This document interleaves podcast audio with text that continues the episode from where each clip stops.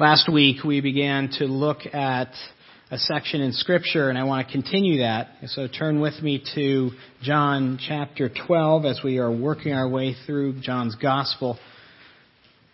Last week we looked at verses 12 through 19. This week we will finish the thought, if you will, as we look at verses 20 through 36. And last week we, we started discovering that uh, Jesus is indeed declaring his kingship as he comes into Jerusalem riding on a donkey. But we started to discover together that it was going to be a different kind of king than was expected. Uh, last week we looked at Jesus being a peaceful king. Not peace, he wasn't coming to bring peace between nations. He was coming to bring peace between God and man. We, we looked at some, some verses that, that talked about our natural condition before God is not one of friend or one that is neutral, but one that is that has animosity in it and God and Jesus came as the king to bring peace between God and man as we looked at Romans 5. We also looked and saw that he was a different kind of king in another way. He didn't just come to bring peace, but he came to be a spiritual king, not a physical king. He wasn't coming to bring a physical kingdom. He was coming to bring a spiritual kingdom. All the crowd were looking for Jesus to bring this physical, geographic kingdom back to Israel. And what Jesus was showing us is that he was the, the geography of Israel was not his concern at this time. It was the geography of our heart. God's kingdom is a spiritual kingdom, and it grows as his kingdom grows by people being converted people understanding that Jesus is Lord. And in our text today, we're going to look at the last uh, difference that Jesus brings. Jesus proclaims in our text today his coronation would be in a totally different manner. Look with me at John chapter 12, starting verse 20. So he has triumphantly entered Jerusalem to the hosannas and to the palm fronds being shaken. And now let's pick up our reading in verse 20. Now there are some Greeks among those who went up to worship at the feast. They came to Philip, who was from Bethsaida in Galilee, with a request. Sir, they asked, we would like to see Jesus. Philip went to tell Andrew and Andrew and Philip, in turn, told, told Jesus. Jesus replied, The hour has come for the Son of Man to be glorified. I tell you the truth, unless a kernel of wheat falls to the ground and dies, it remains only a single seed. But if it dies, it produces many seeds. You see, the man who loves his life will lose it, while the man who hates his life for this world will keep it for eternal life. Whoever serves me must follow me, and where I am, my servant will be also. My Father will honor the one who serves me. Now my heart is troubled. And what shall I say? Father, save me from this hour? No. It was for this very reason I came to this hour. Father, glorify your name. Then a voice came from heaven I have glorified it, and I will glory it again. The crowd that was there and heard it said it was th- thunder. Others said an angel had spoken to him. But Jesus said, This voice was for your benefit, not mine. Now is the time for judgment on this world. Now the prince of this world will be driven out. But I, when I am lifted up from the earth, will draw all men to myself. He said this to show the kind of death he was going to die. The crowd spoke up. We've heard from the law that the Christ will remain forever. So how can you say the Son of Man will be lifted up? Who is this Son of Man? Then Jesus told them, You're going to have the light just a little while longer. Walk while you have the light before darkness overtakes you. The man who walks in the dark does not know where he is going. Put your trust in the light while you have it, so you may become sons of light. When he had finished speaking, Jesus left and hid himself from them. So here we have either the same day or maybe the next day some Greeks coming to the feast. There were uh, Gentiles who who had converted to Judaism. And they wanted to have an audience. They had heard that Jesus was there, and they wanted to have an audience with him. Do you see that in the first couple verses? They go to Philip, and Philip in turn tells Andrew, and then Andrew and Philip in turn go and tell Jesus that there are these people that want to have an audience with King Jesus. And you can almost see the, the physical hierarchy starting to develop there, can't you? You know, they're acting as if, again, Jesus is this, this physical king that's going to come and restore, and the court is starting to develop. And Jesus will have none of that. He tells them in no uncertain terms that he is not going to be this kind of king. He's not going to have be a king with a court and courtiers. He's going to be the kind of king that is going to die. And that's what seems like it's such a non sequitur there in verse 23. He wants to lead with that. He's debunking what they are, are trying to create there. And he says, The hour has come for the Son of Man to be glorified.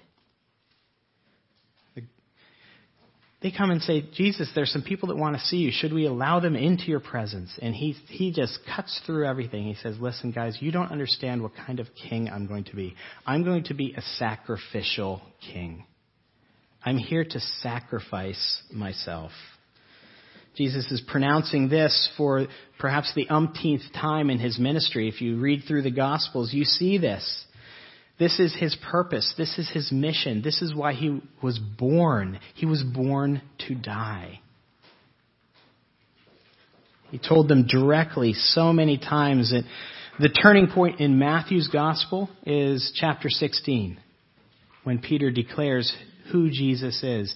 And that's when, in that gospel, Jesus comes out and starts telling them plainly what his mission is. In verse 21, he says, From that time, Jesus began to show his disciples that he must go to Jerusalem and suffer many things from the elders and chief priests and scribes, and be killed and raised on the dead the third day. He, he's telling them directly, he's telling them plainly over and over again in his ministry.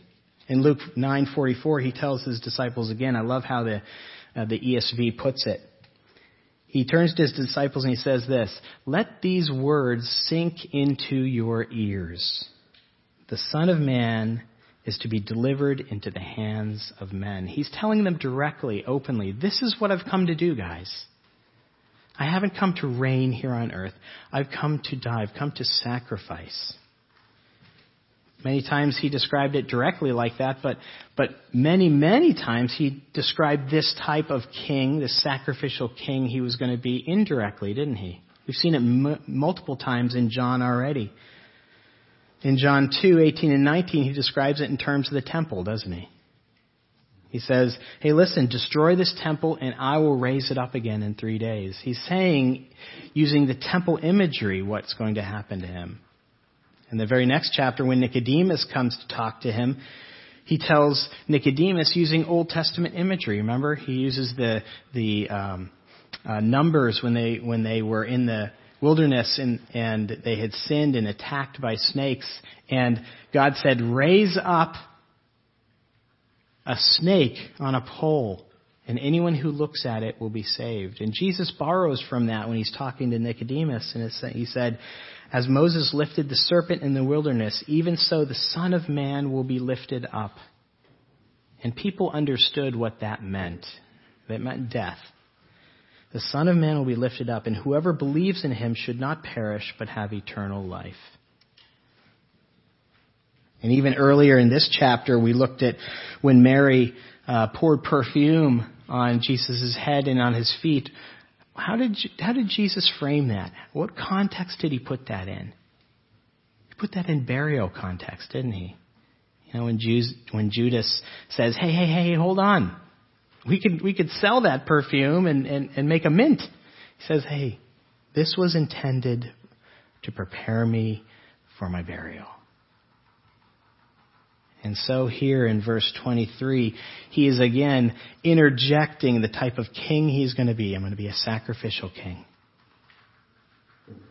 I've come for this hour to be glorified. There's going to be a kingly glory. There is going to be a glorious reign. There is going to be citizenry in this kingdom. We're going to talk about that a little later in the sermon. There's going to be citizenry, but not the way you think.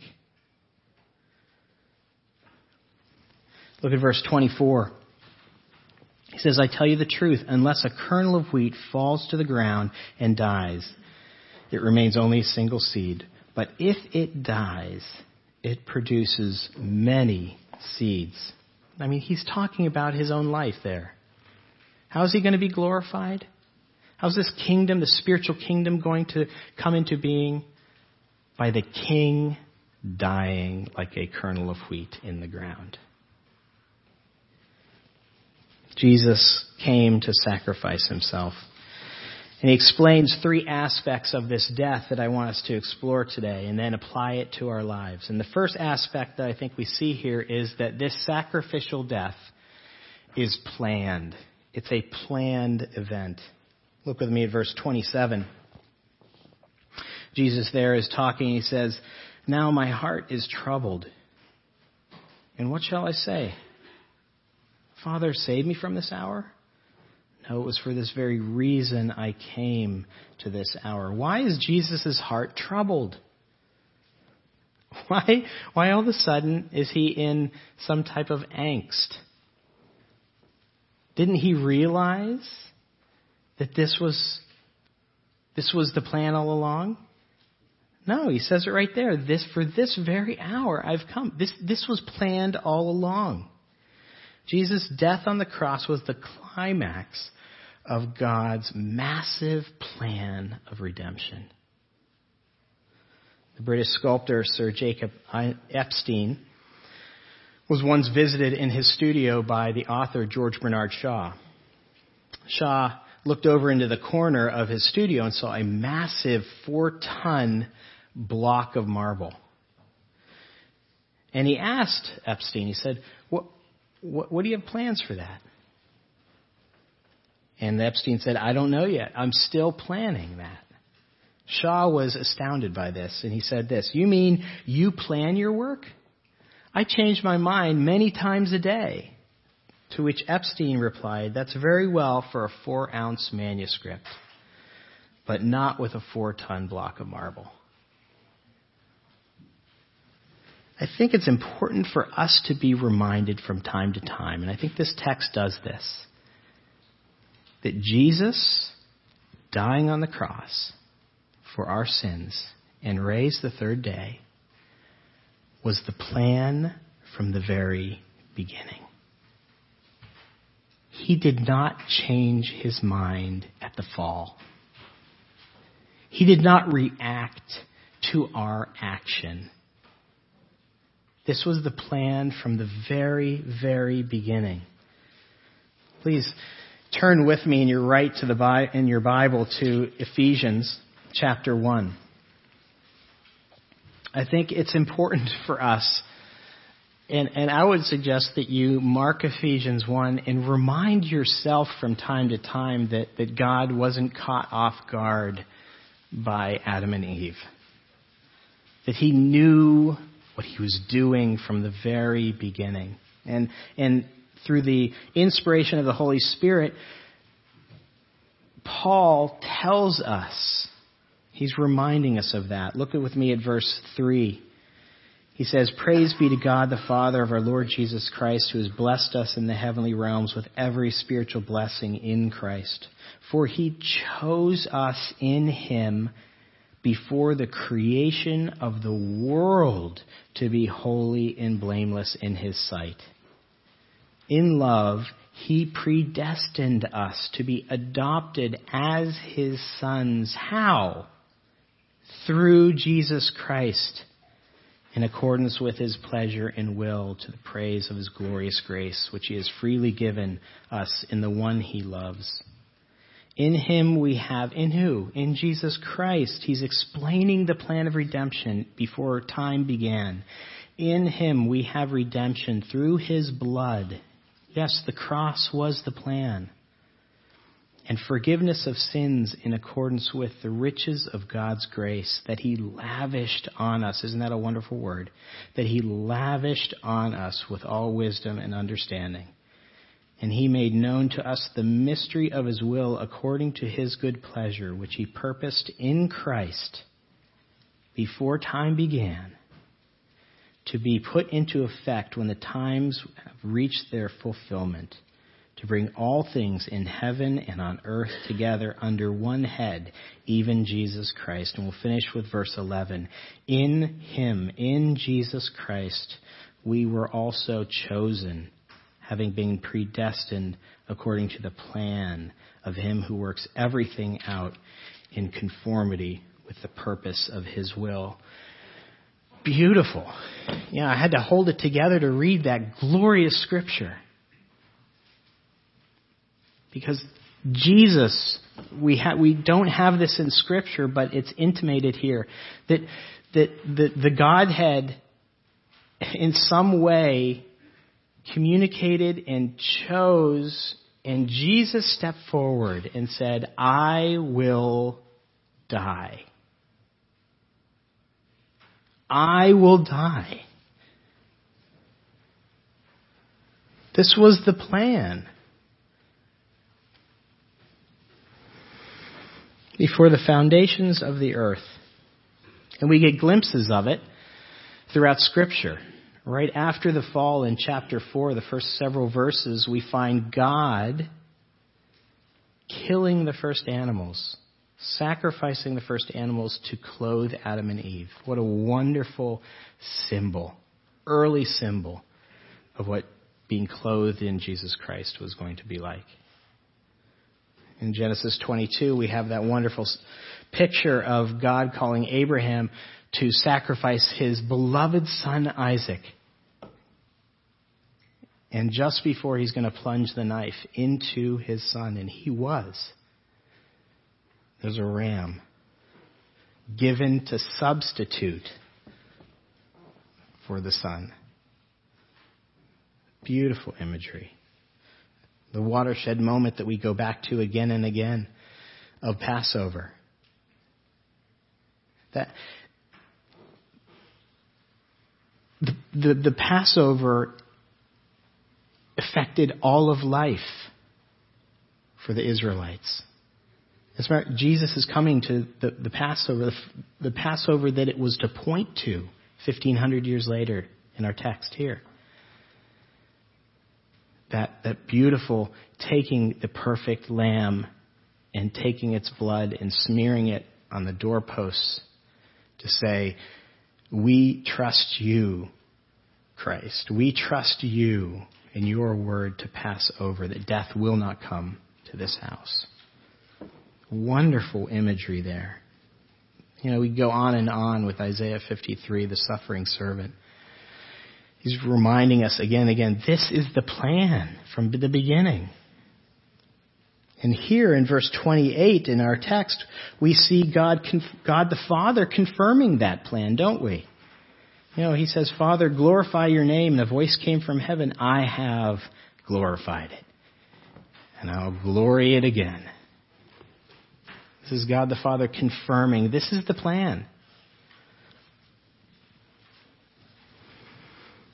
And even though it was the plan, what's, what's really beautiful here, and, and I hope I can communicate this, is even though Jesus has known from before the world was created that he was going to do this, he still struggles with it, doesn't he? It's, it's still a struggle for him. It's still problematic in his humanity. Look with me at verse 27 again. It says, My heart is troubled. He's struggling with going to the cross. And what shall I say? Father, save me from this hour? I mean, it's interesting that John does not have a Garden of Gethsemane narrative, if you will, like we do in the other synoptics. It's very interesting to me. I was thinking about that this week. Lord, why would you do that? But we see the struggle here that the garden showed a couple nights later. My heart is troubled. What shall I say? Save me from this hour? Father, let this cup pass, but not my will, but your will. That's what we're hearing here. This struggle that he's going through. He said, I will do it before time began. And here he is in his full humanity, struggling going to the cross giving voice to his inner monologue, if you will, that he was thinking about this. And it shows the struggle of that sacrifice. And what can we say? I, I tell you what it did to my heart as I, as I meditated on it this week. His struggle makes me appreciate his sacrifice all the more. Do you understand what I mean by that? Think about it.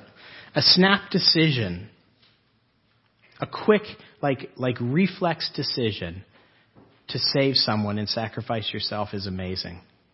You know, I think of the stories of, of the mothers who saw an, a crash coming and took their infant and took the, the blow themselves, died but saving the infant, you know, in that split second. You know, or a father pushing their son out of the way of a truck and him taking the full impact. That, that kind of gut instinct. That's amazing. But think about if you knew that was coming and had time to contemplate that. Jesus has been cognizant of this sacrifice, this horrible, not only physical pain, but spiritual pain of being separated for ever.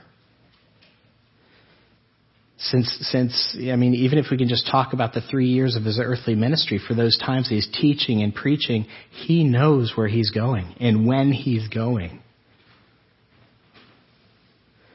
He knows it's coming. He knows what's in store, and that makes you appreciate and love his sacrifice all the more, doesn't it? You know, maybe I'm using uh, Lord of the Rings more often these days because my couple of my kids and I just finished watching the trilogy again. But there's this one scene in the beginning of Return of the King, the third movie, where where Sam Gamgee is is uh, they're on their way to Mordor, and he's counting how much food they have. I don't know if you remember this scene. And he's, and Frodo looks over and goes, "What are you doing, Sam?" And Sam goes, "Well, I, I'm I'm making sure we have enough food for the return journey." And you see Frodo's face. You know, it tells the tale. He knows he's not coming back. He's known for a long time. This is a one way journey. Frodo is going to sacrifice himself for this mission. And it really makes you love that character. You know, I love Frodo. He's willing to do that. He knows what he's doing. And that's what it does when you realize that Jesus knew what he was going to do. It makes you love appreciate what He's going to do for you and for me? So much more. He knew he was what was going to be required of him. And he he struggled with it and he still went to the cross for you and me. That's amazing.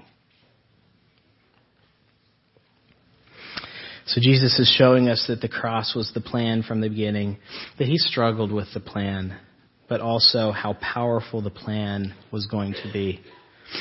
It was going to be very powerful. Look with me at verses 31 and 32. Jesus said, The voice was for your benefit, not mine. That's the voice of the Father. Now it is time for the judgment on this world.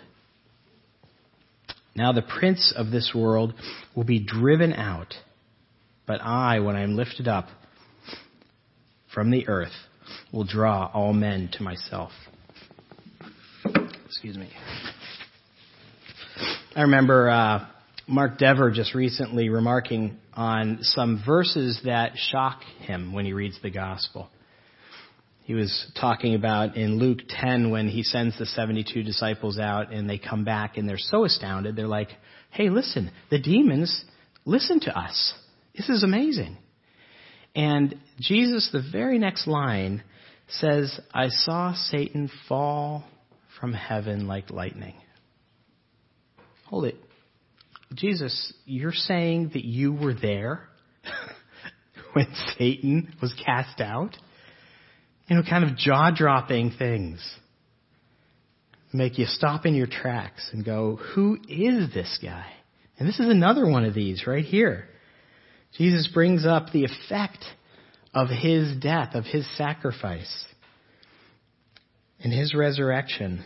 See, the cross is going to cover our guilt but it's going to convict Satan of his. Right? Now's the time for the judgment on this world. Now the prince of this world will be driven out. You ever wonder why I pick certain verses for us to read aloud? It's not just to take up room in the worship service, it's to tie things together. Ephesians 2 is telling us who the prince of this world is. It's Satan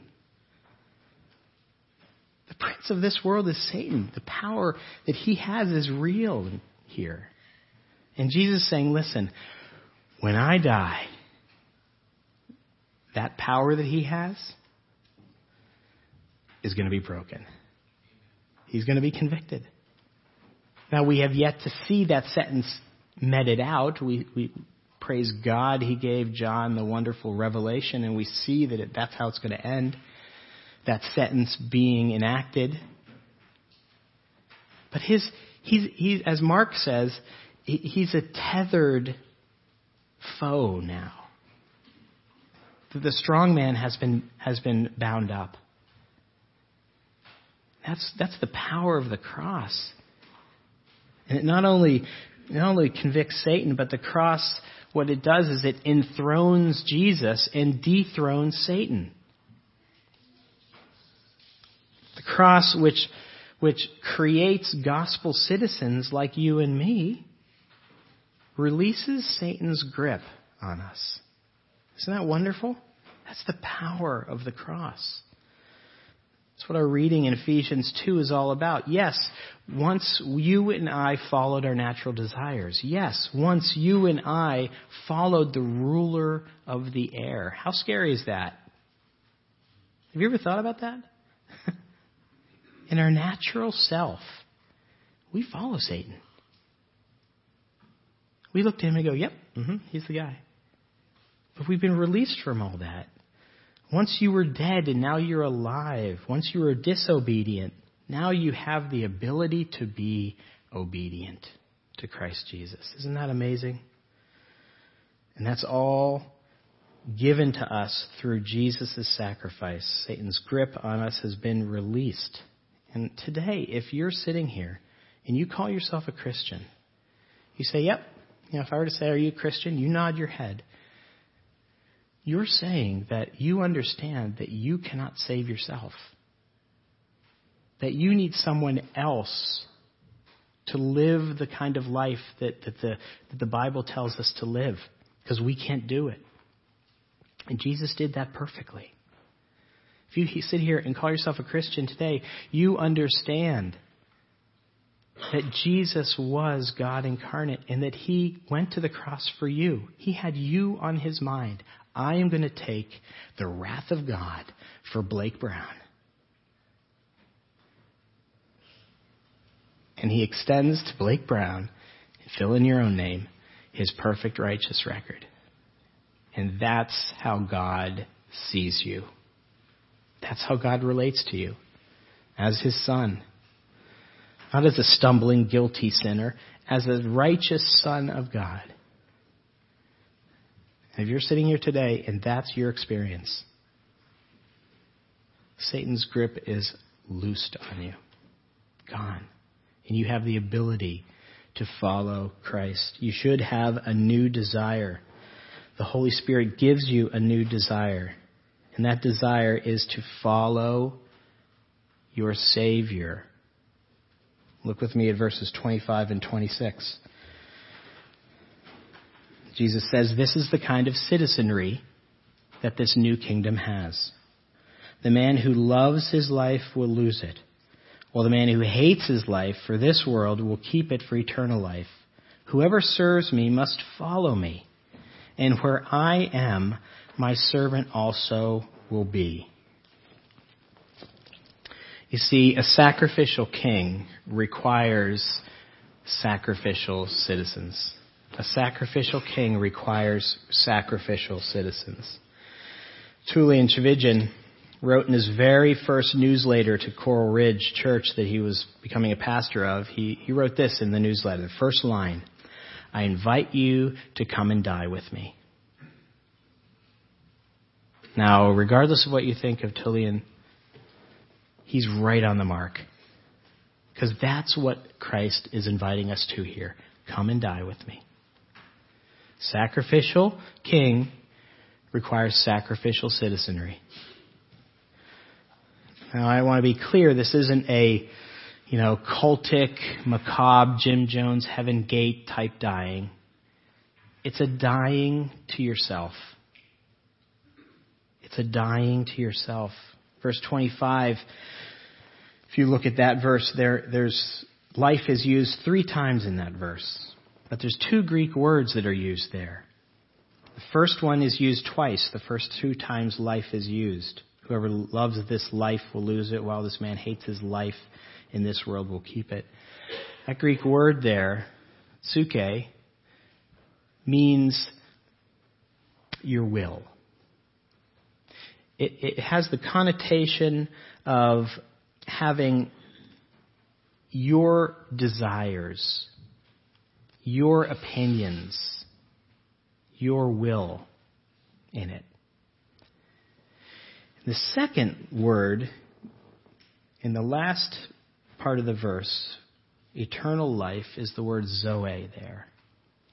That talks about biological life, but he puts the adjective on there, eternal life. So he's talking about the divine life. So Jesus is saying, in order to enjoy Zoe life, eternal life, you must hate or put to death your psuche life, your will, your desires, your dreams for the future.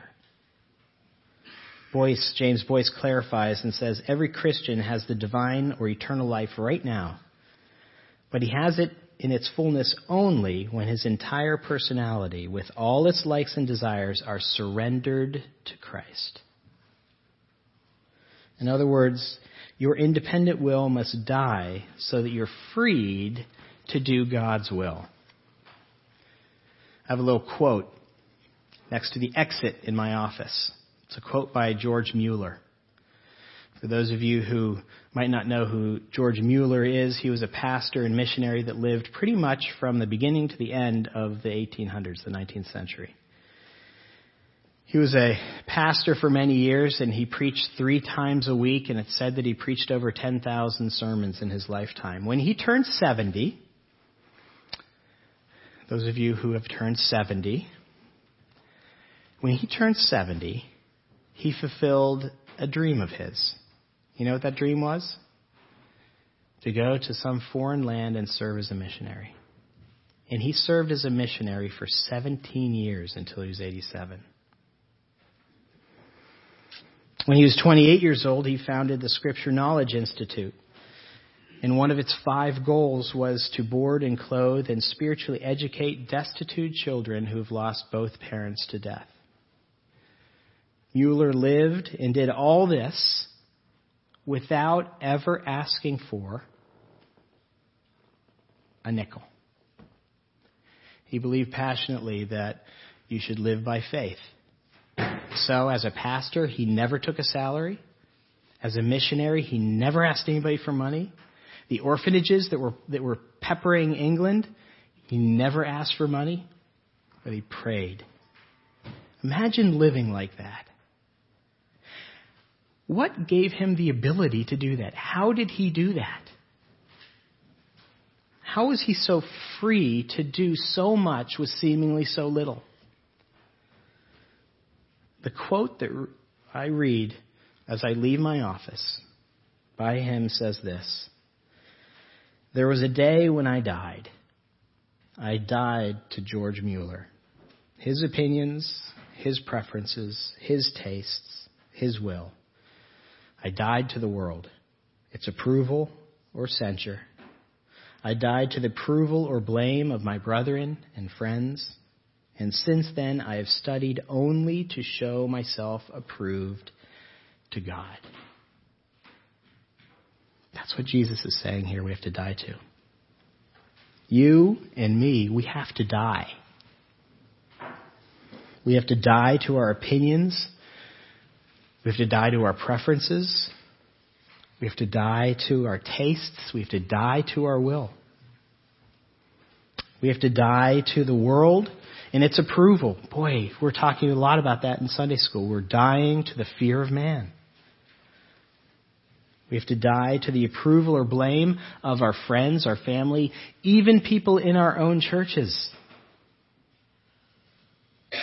We have to seek the approval of one and that is Jesus Christ. That's the biblical definition of losing your life. And that is tough, guys. That's not easy. Because, as Soren Kierkegaard wrote, we tend to be admirers of this truth and not followers. Did you catch that? We tend to be admirers of this truth not followers of it. We don't like the sound of dying to ourselves. We admire people that do it. Pastor, read me more about George Mueller or Adoniram Judson or Martin Luther or Hudson who went to China.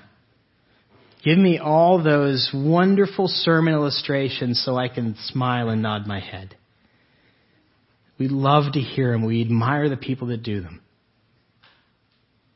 Soren Kierkegaard says, we are not followers of that truth. He writes this, if you have any knowledge of, at all of human nature, you know that those who are only admirers of this truth will, when danger appears, become traitors. The admirer is infatuated with the false security of greatness. But if there is any inconvenience or trouble, he pulls back. Christ, however, never asked for admirers or adherents.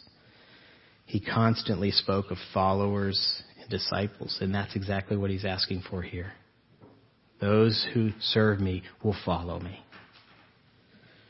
Jesus warns those who love this life, those who seek the approval of this world, those who put the world's preferences and tastes and opinions and approval above God's, those who seek meaning and purpose and value in this life, those who fear man more than God, if we can put it into the, into the language of our Sunday school, have already received their reward.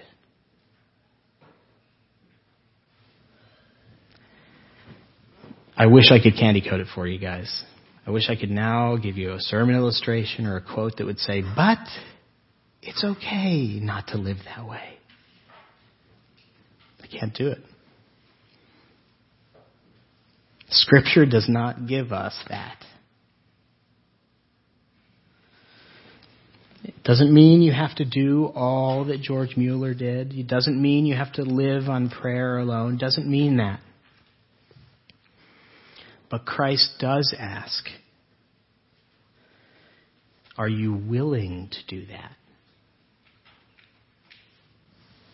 Because a sacrificial king, sacrificial king requires sacrificial citizens. Let's pray. Father, I thank you for your word, and I pray that you'll use it for Boy, it's hard to pray for our good and for your glory. In Jesus' name, amen.